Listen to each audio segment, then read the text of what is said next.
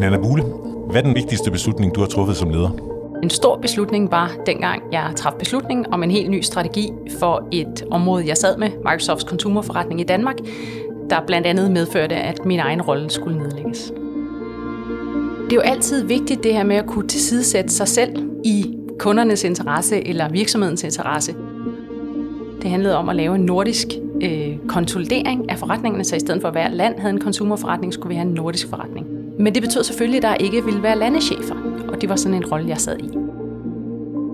Du lytter til Ledelse med Vilje, en podcast fra Lederstof punktum d k, hvor du møder nogle af Danmarks mest inspirerende og mest markante ledere til en samtale om deres livs vigtigste beslutninger. Din vært på programmet er Anders Vass, chefredaktør på Lederstof punktum d k. Dagens gæst er Nana Bule.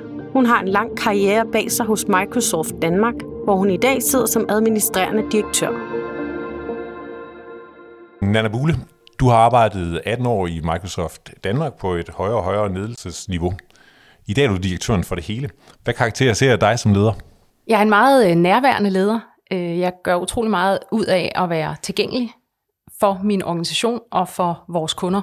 Microsoft er i høj grad en kundedreven organisation, så det her med at være tilgængelig både eksternt, men i høj grad også internt, for at sikre, at jeg både får den viden, jeg skal have fra mine medarbejdere, dem der er tættest på kunderne, men også direkte kunderne, for at kunne træffe de rigtige strategiske beslutninger. Hvordan får du tid til dit nærvær? Jamen, jeg gør utrolig meget ud af at planlægge min tid, for at sikre, at jeg både bruger den tid, jeg skal på at holde styr på vores forretning og have det gyldne overblik over den, men også at have tid til både min egen direktion, men også vores mellemledere og alle vores andre medarbejdere, at simpelthen sørge for tid på kontoret i denne tid mere virtuelt, men rent faktisk at bare have blokket tid til at være tilgængelig. Her i Ledelse med Vilje taler vi om de største beslutninger i din karriere, dem der har skabt øh, den du er som øh, nu administrerende direktør i Microsoft Danmark. Nana Bule, dit første voksenjob, det var i en, en startup, en sådan e-commerce øh, øh, virksomhed, og det var jo et øh, fint job, men på et tidspunkt så ringer du til øh, Microsoft. Kan du fortælle, hvad der er, der sker? Ja, jeg øh, kom ud af universitetet og fik job i den her startup i nioghalvfems, så lige før dot com bølgen. Øh, det var fantastisk, tingene gik så hurtigt. Jeg fik utrolig stort ansvar. Øh, det var en rigtig interessant europæisk organisation. På et tidspunkt i processen, jeg var ansvarlig for vores platformstrategi eller vores I T-strategi, øh, møder jeg Microsoft i sådan en pitch-runde, og jeg tænker bare, det er nogle fantastiske mennesker. Øh, både troede jeg meget på den tilgang, Microsoft havde til teknologien dengang for tyve år siden, men også de mennesker, jeg mødte, øh, havde en helt anden tilgang end folk, jeg mødte hos andre teknologivirksomheder. Og det tænker jeg, det vil jeg gerne være en del af. Altså jeg kunne godt se, at øh, hvor jeg her sad på forretningssiden med et teknologisk islet, brændte mit hjerte for tech, så jeg ville gerne på den anden side af bordet. Og der tænker jeg, hvad gør man så? Jeg var relativt ung på det her tidspunkt, et par tyve, øh, og så tænker jeg, jeg bliver simpelthen nødt til at ringe til dem og sige, jeg vil gerne arbejde for jer. Og det hænger nok lidt sammen med, at jeg er opdraget til, at hvis der er noget, man vil, så er man også sin egen lykkesmed, så Der er kun, det er kun op til mig at få det til at lykkes. Så jeg øh, tog telefonen og ringede til den salgsdirektør, jeg havde mødt. Øh, han hed Jørgen, og så sagde jeg, Jørgen, jeg vil gerne arbejde for Microsoft. Hvad tænker du om det? Og hvad tænkte han? Jamen Jørgen, han sagde, jeg er simpelthen så glad for, at du ringer, fordi at vi har haft præcis samme diskussion internt hos os i vores direktion, men vi må selvfølgelig ikke approache vores kunder. Så, jeg var, så han var glad for, at jeg ringede. Og man kan sige, for mig er det virkelig sådan en læring og et mantra, som jeg har altid haft i mit liv, det her med at sige, jamen, medmindre du gør noget ved det, så sker det helt sikkert ikke. Så det her med at ture og se realiteterne i øjnene, tage telefonen, ringe, havde jeg fået et afslag, havde det også været okay, fordi så vidste jeg så, så skulle jeg ikke gå og regne med det, så kunne jeg komme videre til noget andet. Men det her med at ture, forfølge sine drømme, er utrolig vigtigt for mig. Og hvornår ved du, det er tid til at, til at gøre den slags? Ja, for mig handler det egentlig om mange ting i livet. Det er ikke kun erhvervsmæssigt, så et er selvfølgelig de her karriereskridt, man har haft. Og selvom jeg har været i Microsoft i atten år, er det jo ikke sådan, at jeg har langt fra været den samme rolle. Jeg har haft utrolig mange forskellige roller, men har jo også løbende evalueret med mig selv og sige, udvikler jeg mig, som jeg gerne vil? Bygger jeg på mine kompetencer? Udvikler jeg mit ansvarsområde? Synes jeg stadig, det er sjovt? Er jeg udfordret? Jeg kan godt lide at være derude, hvor jeg er ret udfordret for hele tiden at udvikle mig selv. Så jeg kan ligesom mærke, hvornår det er tid til noget nyt. Og det med, at, det er en, at du bliver en ung kvinde i en mandeverden, hvordan trives du der? Jeg havde, det havde jeg faktisk ikke tænkt over. Øhm, og da jeg kommer ind, jeg ville jo gerne til Microsoft, fordi jeg synes, at jeg kunne se perspektiverne i det, teknologien kunne, ikke bare i den virksomhed, jeg sad med, men helt bredt for resten af verden. Så jeg havde overhovedet ikke overvejet, at jeg var anderledes, eller ville komme ind i en setting, der var anderledes. Men jeg kunne godt se, da jeg startede første dag på jobbet, at jeg i den her store gruppe af tekniske specialister var den eneste, der havde langt hår. Øh, men det var ikke noget, jeg tænkte mere over. Så det har heller ikke betydet noget for dig i din karriere?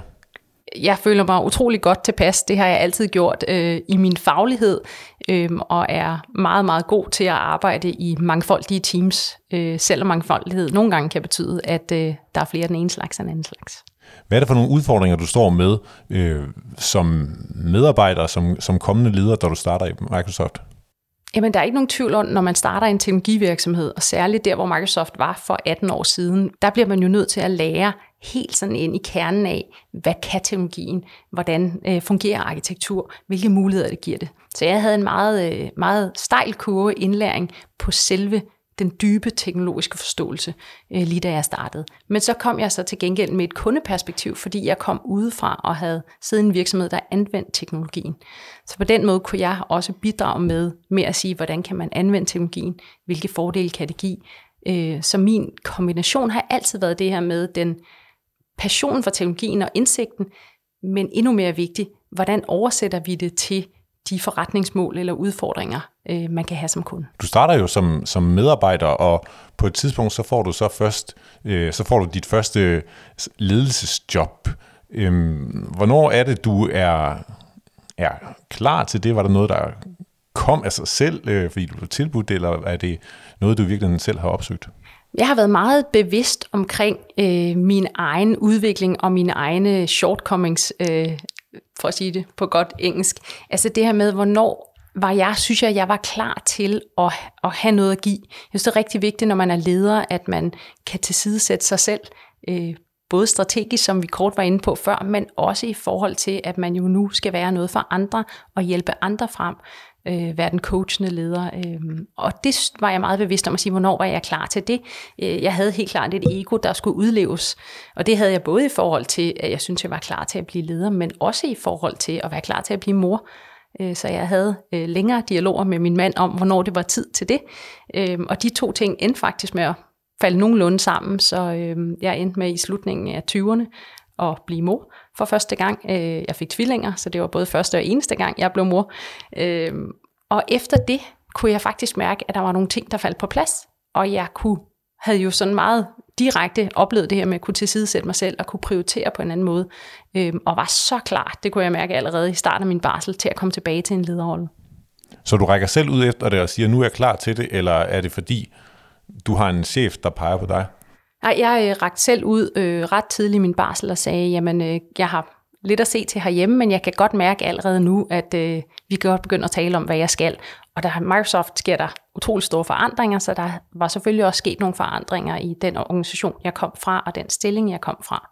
Så det gav helt sig selv, at øh, måske skulle jeg noget andet, og så øh, sagde jeg, at jeg var altså klar til at tage et større ansvar, når jeg kom tilbage.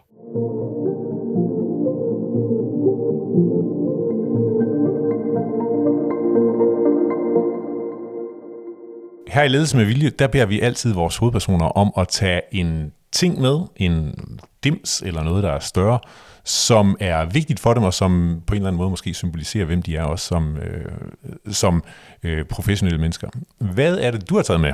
Jeg ville jo have taget mine øh, vandresko med. De var ret mudrede her til morgen, så du har fået lov at se et billede af dem her. De er flotte. I stedet for, det er øh, et par Nike Trail-sko, øh, som er af nyere dato. De, øh, jeg fik dem i starten af december. De har allerede gået to hundrede og tres øh, kilometer. Tjekkede jeg lige på vej herind.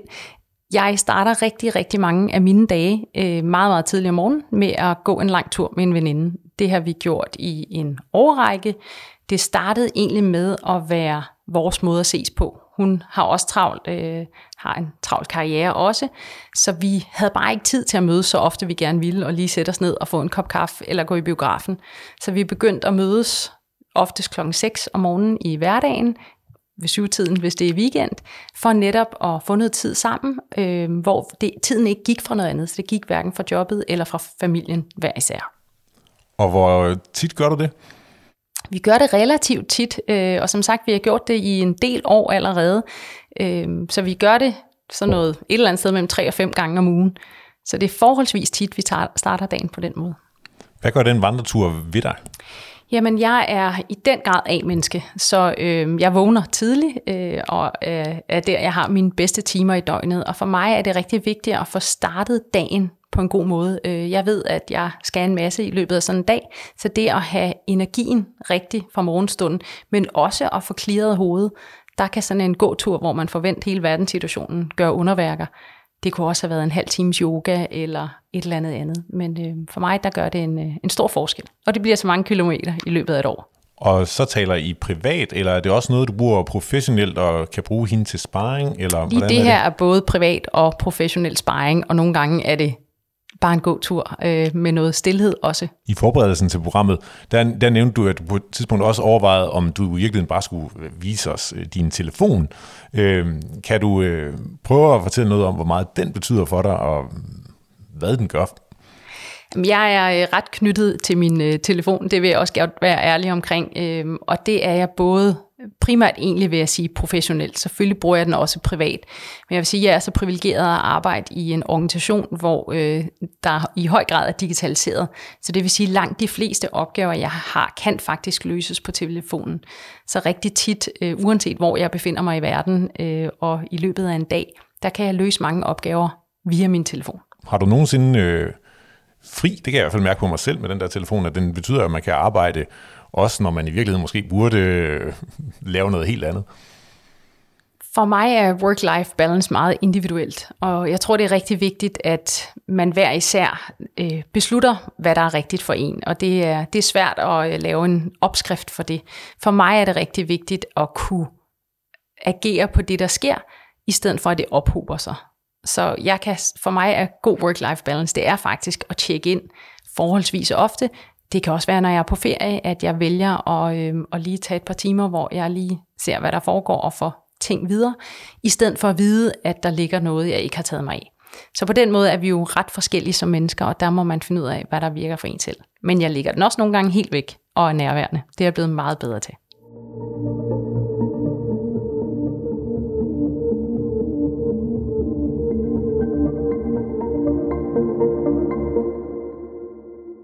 Hvis vi skal komme tilbage til de, de store beslutninger i din karriere, så kan vi jo tage den, du, du nævnte til at starte med, øh, hvor du øh, tager beslutninger om en, en ny strategi, der i virkeligheden indebærer, at du afvikler din, din egen rolle.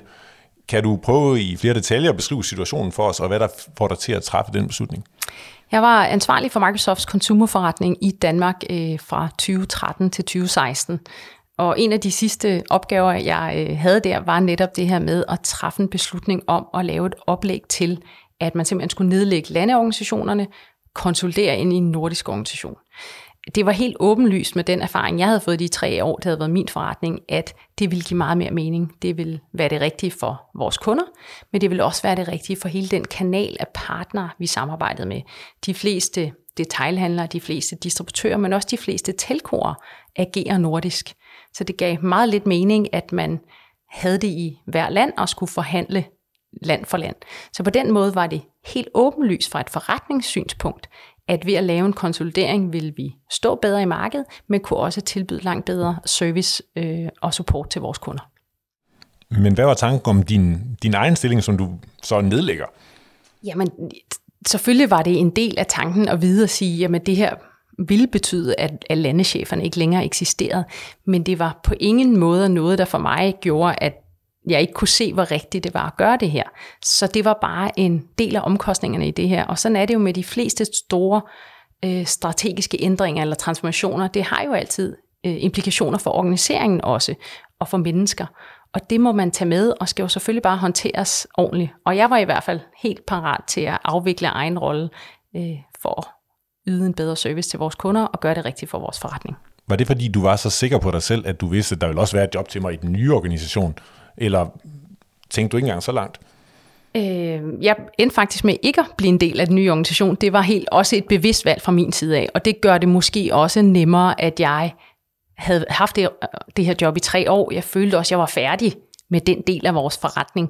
På den måde kan man sige, at det måske også nemmere at træffe beslutningen, når man godt ved, at man ikke selv øh, skulle være en del af den nye organisation. Men jeg var ret tryg ved, at jeg nok skulle finde noget andet at lave.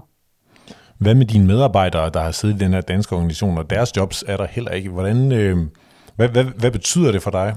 Jamen, det er klart, at det var egentlig en større sådan, bekymring fra min side af, det her med at sikre, at når vi lavede de her planer, og vi designede den nye organisation, at der ville være muligheder for medarbejderne i de enkelte lande, og man ville sætte teamet sådan, så det blev stærkest muligt.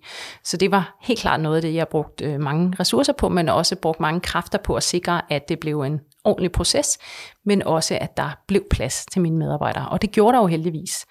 Og det synes jeg også er en, en vigtig ting, at i alle store forandringer, organisatorisk og forretningsmæssigt, så opstår der jo altid nye muligheder. Så mange af dem landte jo endnu mere interessante jobs i den nye organisation. I stedet for, at de havde haft et dansk ansvar, havde de nu et nordisk ansvar. Så på den måde endte det faktisk glædeligt også for organisationen. Hvad er din tilgang til de store beslutninger og risikoen for at vælge forkert? Jeg tror meget på, at man bliver nødt til at have en vis distance til det her. Altså, selvom man træffer kæmpe store beslutninger, som har store konsekvenser, typisk økonomisk, så bliver man nødt til at kunne have sådan en realitetsdistance til det, tror jeg, jeg vil vælge at kalde det.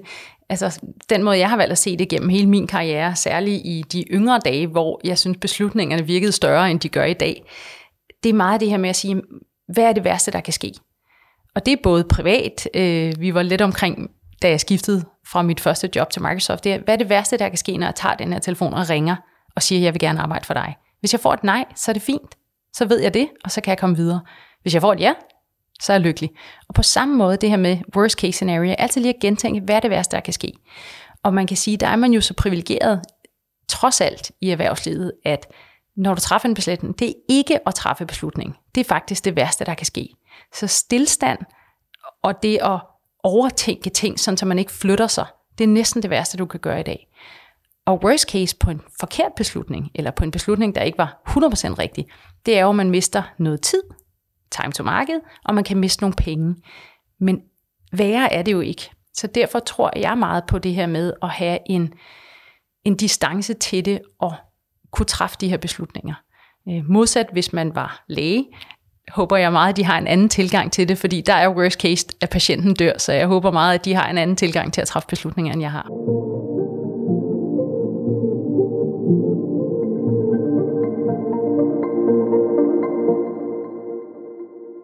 Nana Bule, du har truffet mange øh, store beslutninger i Microsoft. Øh, blandt andet har du stået i spidsen for sådan, tre store organisatoriske transformationer. Den seneste her i sommer. Kan du beskrive, hvad det er for en type beslutninger, du træffer der, hvor de kommer fra, og hvordan du håndterer dem? Først og fremmest måske lidt kontekst. Microsoft er en organisation, som bevæger sig ret hastigt. Vi er en industri, der bevæger sig relativt hurtigt, også sammenlignet med andre industrier. Og Microsoft er jo kendt for øh, her de seneste par år at have gennemgået en meget, meget stor forretningsmæssig transformation. Og det er selvfølgelig klart, når man gør det, så hører der en organisatorisk transformation med os, som både handler om, hvordan man er organiseret og struktureret, men som også handler om, hvad det er for nogle kompetencer, der er brug for, for at kunne udleve den nye strategi og den nye retning, man udstikker. Så derfor er det helt naturligt i min verden, det her med, at man løbende vurderer og re, øh, reevaluerer ens organisation, at man er organiseret på den rigtige måde, har man de rigtige kompetencer, kan man rent faktisk udleve den strategi, der er. Og er det, det er så nogle beslutninger i forhold til den nye organisation, som bygger på, øh, hvilke kompetencer I har, eller er det noget, der kommer af en strategi, som er bestemt for, at i gamle dage, så solgte de sådan nogle styresystemer i en, i en papkasse, man kunne købe nede i Fona, til i dag, hvor det er sådan cloud services? Jamen det er både og. Så det er både øh, strukturering i forhold til, hvordan vi gerne vil møde markedet og møde vores kunder. Og så har det i høj grad noget at gøre med, hvis man kigger hen over de sidste fem år i hvert fald, måske endda ti, den her transformation af kompetencerne fra at kunne sælge et stykke software til at kunne understøtte en kundestrategi. Det er jo to meget forskellige kompetenceområder, og der har vi været igennem en lang rejse i at løfte vores medarbejders kompetencer, men der er jo også mange ting og mange områder, hvor, vi, hvor det faktisk er helt nyt for os, og hvor vi bliver nødt til at hente nye kompetencer ind. Og man kan sige, at de her store organisatoriske forandringer, fordi de er sket øh, af nogle omgange, så ved man jo godt i Microsoft, at der plejer at ske noget hen omkring sommertid. Og det er jeg meget bevidst om som leder, for man kan sige, noget af det, som jeg tror meget på, det er jo det her med, at kommunikation er utrolig vigtigt ledelsesværktøj, og transparens i den grad, man kan være transparent, men i hvert fald at være åben omkring, hvad der skal ske, er utrolig vigtigt. Fordi når vi nærmer os sommermånederne i Microsoft, så er der simpelthen så mange rygter om, hvad skal der nu ske med organisationen? Hvad er det for nogle, er der nogle afdelinger, der bliver nedlagt eller slået sammen? Eller hvad er det for nogle roller, der skifter? Hvem er det potentielt, der ikke længere er plads til? Eller hvem skal noget nyt? Og det, der, det jeg bare ved nu, det er, at rygterne er altid værre end virkeligheden. Og det fylder utrolig meget, øh, der bliver brugt utrolig meget tid på det, og der er rigtig mange medarbejdere, der er usikre selv. Utrolig dygtige medarbejdere kan blive usikre over deres egen position. Så ledelsesmæssigt tror jeg meget på, at i den, det omfang, man kan, at være meget transparent omkring at sige, jamen, der kommer til at foregå noget. Det er de her retningslinjer, eller det er det her strategiske vinde, der blæser, og det kommer vi til at organisere os efter, og I kan forvente at høre noget på det her tidspunkt. Men skaber det ikke, det giver du nærmest udtryk for, en usikkerhed i organisationen med mange dygtige medarbejdere, som er usikre på, er der egentlig et job til mig her øh, på den anden side af sommeren? Modsat kan man også sige, at jeg har aldrig nogensinde ladet en dygtig medarbejder gå. Så jeg tror jo altid på, at der øh, er plads til de dygtige medarbejdere, og det er der også. Så selvfølgelig er der det. Og det, er jo, det skal heller ikke lyde sådan, at vi sådan ryster posen fuldstændig og laver alting om. Men nogle gange er det jo bidende nødvendigt, at man ændrer sin organisation, og man løfter sine kompetencer for at kunne udleve øh, den strategi, man har, men også for at kunne møde de krav, der stilles fra vores kunder og partnere i markedet. Men der er jo nogen, der må øh, ud i, i nogle af de her øh, runder. Hvordan har du med det, når vi når dertil, at øh, man bliver nødt til at sige nogen op? Jamen det er jo en del af det at være topleder, eller at være leder i det hele taget. Altså det kommer man jo ikke udenom. Jeg kan simpelthen ikke forestille mig ledere, der ikke har været igennem den proces. Og jeg, for mig er det meget vigtigt, at når man har med beslutninger at gøre, der påvirker mennesker, så tror jeg meget på, at de skal eksekveres. Når først beslutningen er truffet, skal de eksekveres relativt hurtigt, netop for at undgå det her vakuum, eller de rygter, der kan begynde at, øh, at dannes. Og så skal man gøre det utrolig respektfuldt. Så det er jo også noget med at sikre, at man får det eksekveret på en ordentlig måde, men også, at man kan hjælpe folk videre, hvad enten det kan være i en anden rolle i organisationen, eller uden for organisationen. Når du skal træffe de store beslutninger, øh... på jobbet, øh, og for så vidt også øh, privat. Hvor meget øh, baserer du så de beslutninger på en grundig analyse, og hvor meget er det øh, Nana Bules mavefornemmelse, der får lov til at, øh, at bestemme noget? For, jeg vil sige, at der er tre faktorer, hver gang jeg træffer en beslutning. Jeg er som udgangspunkt øh, ret analytisk, rationelt anlagt, så jeg er meget datadreven, og det vil sige, at jeg sætter mig selvfølgelig ind i tingene for en forståelse af, hvad handler det her om? Det kunne være et nyt forretningsområde, vi skal vælge at investere i. Så det sætter jeg mig ind i. Så meget datadreven. Så har jeg en øh, stærk intuition. Øh, jeg har en god fornemmelse af, særligt øh, vores organisation, vores kultur, hvor mennesker er. Men også sådan en, synes jeg egentlig i al beskedenhed, en meget god fornemmelse af, hvor ting flytter sig hen. Altså hvor markedet på vej hen. Hvor er det, der, øh, der er noget, der kunne være mere interessant på lidt længere sigt. Og så det sidste er selvfølgelig at øh, tage viden ind. Så øh, forsøger at omgive mig med mennesker, der har perspektiver, som er anderledes end mine egne. Sørger for at spørge dem til råds, bede om input, sådan, så jeg får et lidt bredere perspektiv, end bare min egen erfaring, min egen mavefornemmelse. Øh, jeg tror netop det her med i endnu højere grad, fordi vores verden er så foranderlig lige nu og så usikker, at omgive sig med mennesker, der tænker anderledes end jeg. Du nævnte, da vi talte sammen inden jul øh, til det her program, at du gerne vil bruge øh, nytåret, og det gør du typisk til at tænke lidt over, øh, hvor du er i livet, og øh, gøre noget status. Sådan. Hvad har du fundet ud af i, i den her omgang? Jamen, jeg forsøger at, øh, at bruge noget tid mellem jul og nytår på at, øh, at tænke året, der er gået igennem. Øh, både privat og professionelt, men sådan helt generelt øh, lige mærke efter, hvor er jeg i livet? Øh, er jeg tilfreds der, hvor jeg er? Øh, Hvad har jeg lært? Hvilke udfordringer har jeg mødt? Hvad har jeg været lykkelig over, hvad jeg har været skuffet over, hvor jeg har været skuffet over mig selv, ikke mindst. Så det her med at lige tage sådan en lidt dybere refleksion. Jeg forsøger også at gøre det i løbet af året, men det er ikke altid, der er tid til at komme helt i dybden. Så det her med at bruge lidt mere tid på lige at, med sådan en service eftersyn af, af mig selv og mit liv, det forsøger jeg at gøre mellem jul og nytår. Kommer du så også ud derfra med en to-do-liste? Det, på ikke, det bliver ikke til en to-do-liste, og det bliver heller ikke til nytårsforsæt. Det tror jeg reelt ikke på. Altså, jeg, jeg tror meget på, at de ting, man... Det har vi også været lidt omkring. Men hvis man vil noget, så kan man gøre noget ved det med det samme. Så det her med at vente til januar, og så starte et eller andet første januar, det er den mest håbløse plan i hele verden. Så på den måde kommer jeg ikke ud med nytårsforsæt eller to-do-lister, men jeg kommer ud med en, en sådan en personlig plan for, hvad skal der ske i det her år. Og nogle gange er det på den professionelle side, nogle gange er det mere på den private, at sige, vil jeg bruge mere eller mindre tid sammen med min familie. Jeg har aldrig truffet øh, en beslutning om, det skulle være mindre, men det her med, hvor er det, jeg gerne vil investere mere af mig selv, og hvor er det måske, jeg vil udvikle mig eller lære noget helt nyt. Hvordan skaber du tid og rum til den refleksion? Øh, er det alene, er det sammen med familien, er det de lange gåture, eller er det en tur i sommerhuset? Det er typisk noget, jeg gør alene. Så der, hvor jeg lige tager den ekstra tid til lige at mærke efter og tænke efter, og lige sådan, så løber jeg sådan nærmest billedligt hele året igennem. Det er typisk nogle timer, jeg tager for mig selv. Om det er derhjemme, om det er, at jeg kører ind på kontoret, når der ikke er nogen mellem jul og nytår. Det er lidt forskelligt, men det er, det er mig tid.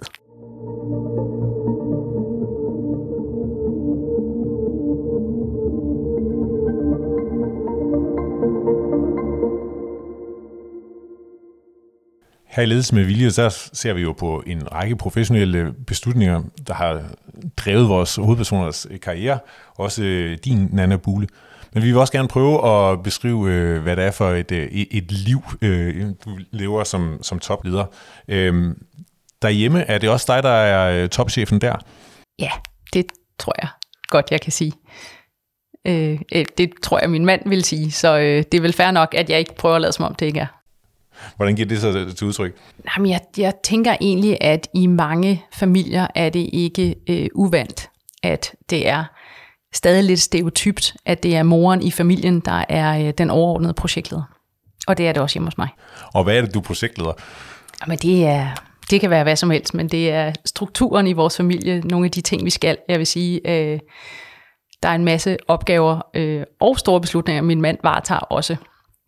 Men jeg vil stadig sige, at hvis man spurgte ham eller børnene, så øh, ville pilen nok pege øh, min vej. Vi havde øh, faktisk en lille sjov... Øh, der var en lille sjov ting omkring det.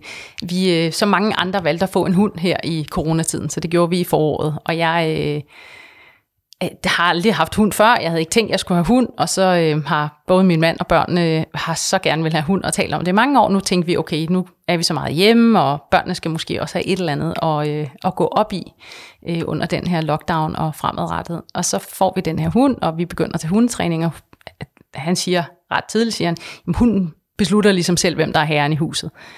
Og øh, det var ret tydeligt, at øh, fra den kom ind ad døren, den der hund, så ved den ikke fra min side, og sov under min stol og sådan noget, så det grinte vi meget af derhjemme. Hvor meget... Øh... Hvor meget tid har du egentlig til det derhjemme? Jeg tænker, du har jo en, en, en virkelig flot karriere. Hvor meget tid bruger du på arbejde, og hvilken tid er der så til over det, det private? Jeg gør ikke min tid op som sådan. Jeg når det, jeg skal, og prioriterer i meget høj grad min familie, men vælger selvfølgelig også aktivt at have et travlt erhvervsliv, både med mit job, men også med bestyrelsesposter og andre engagementer. Men jeg kan ikke finde ud af at være mor eller kone på andre måder. Kunne du forestille dig et arbejdsliv, hvor du ikke var leder?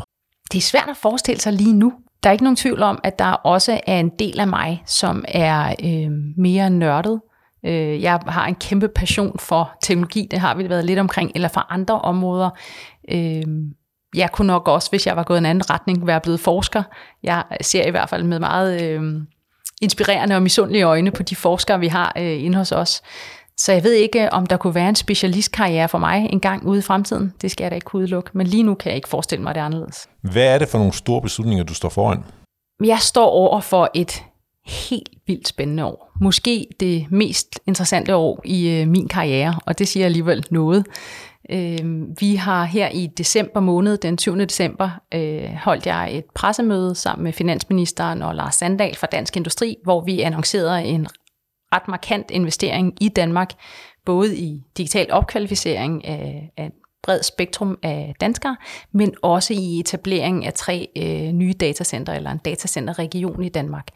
Og det er jo en helt ny, øh, et helt nyt, en helt ny opgave og et nyt område for mig, det her med at nu at skulle i gang med at træffe en masse beslutninger omkring dels organisation og medarbejdere og kompetencer, der er behov for, men jo også øh, lokationer, konstruktion, masser af nye ting, jeg skal lære. Øh, alt det spændende starter rent faktisk nu. Hvad er det for nogle partnerskaber, vi skal indgå med nogle af frontløberne i Danmark inden for den grønne innovation, for at sikre, at det her datacenter bliver øh, state of the art, og kan netop sikre, at digitalisering ikke skal være på kompromis af den grønne omstilling. Så beslutninger omkring det, men også masse, en lang, lang række af beslutninger. Hvordan drømmer du om at udvikle dig? Jeg er som udgangspunkt et meget, meget nysgerrigt menneske, så vil rigtig gerne dybere ind i emner, der interesserer mig. Øhm, energisektoren er faktisk meget, et meget godt eksempel. Øh, ret tidligt fik jeg en interesse for det her med at sige, jamen, den her klimaforandring, hvad gør vi ved det? Hvordan kan energisektoren, hvordan kan vi omstille den? Hvad kan teknologien gøre? Det er selvfølgelig der, min interesse og min viden kommer ind. Øh, Kom i Energinets bestyrelse, har været sindssygt glad for det. Jeg sidder der i øh, lidt mere end to, to og et halvt år, tror jeg, det er blevet til efterhånden. Men det her med at kigge ind i nye industrier, selvfølgelig har jeg berøring med stort set alle industrier gennem min engagement med mine kunder, men det her med at gå dybere i en industri, lære lidt om, hvad er det egentlig, der virker der, hvor er det, teknologien kan gøre en større forskel. Så forsøger sådan at dykke ned i nogle konkrete emner, der er relevante for det job, jeg har i dag. Øh, Så er der også sådan en meget bredere udvikling. Rent personligt øh, er der masser af områder, hvor jeg godt kunne tænke mig at se en øh, ny og forbedret udgave af mig selv. Hvor er det? Noget af det, jeg har arbejdet rigtig meget med, det er øh, det, er det her med at blive mere nærværende. Øh, ikke bare som leder, også som menneske. Og vi var omkring det før, og øh, jeg er nået meget, meget langt øh, af den rejse. Men det her med virkelig kunne være i det, jeg er i. Og også tillade mig selv at være i det i længere tid, end jeg synes er behageligt. Øhm, og det lyder måske lidt underligt, men noget af det, jeg forsøger, er, øh, jeg dyrker også øh, en lille smule yoga. Det er godt for mig, det her med at kunne komme ned i gear og trække vejret helt dybt ned i maven. Der er sådan en særlig afart, der hedder yin-yoga, som er sådan noget meget langsom yoga, hvor man holder stillingerne i tre til fem minutter.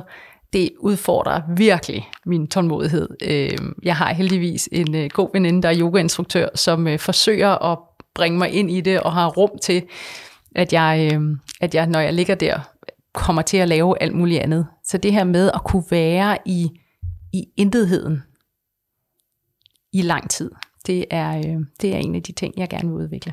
Tak for det, Nana Bule, og tusind tak, fordi du vil være med i dagens udgave af Ledelse med Vilje. Tusind tak, fordi jeg måtte.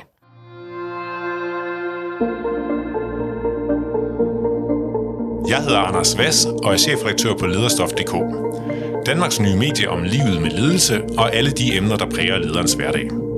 Vi bliver udgivet af Lederne, Danmarks største interessefællesskab for ledere, og vi håber, du har lyst til at lytte med en anden gang.